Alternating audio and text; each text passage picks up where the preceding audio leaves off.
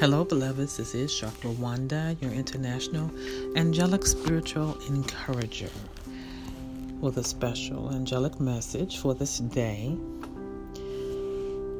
The energy that brings this message forth is see who you really are. See who you really are. Who is this message for? You are spirit, disguised as human. You as human want to stay attached, but you as spirit reminds you to breathe and view everything from the higher plane of true existence. It's a conversation, a constant reminder to listen through your vision.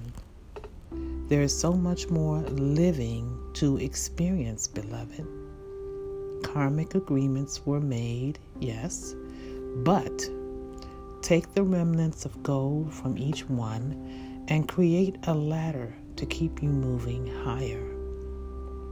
Keep listening, keep climbing, keep inspiring, keep receiving, keep breathing, keep believing. Choose higher. Stay in your lane. Finish what you came here to do. Be what you came here to be.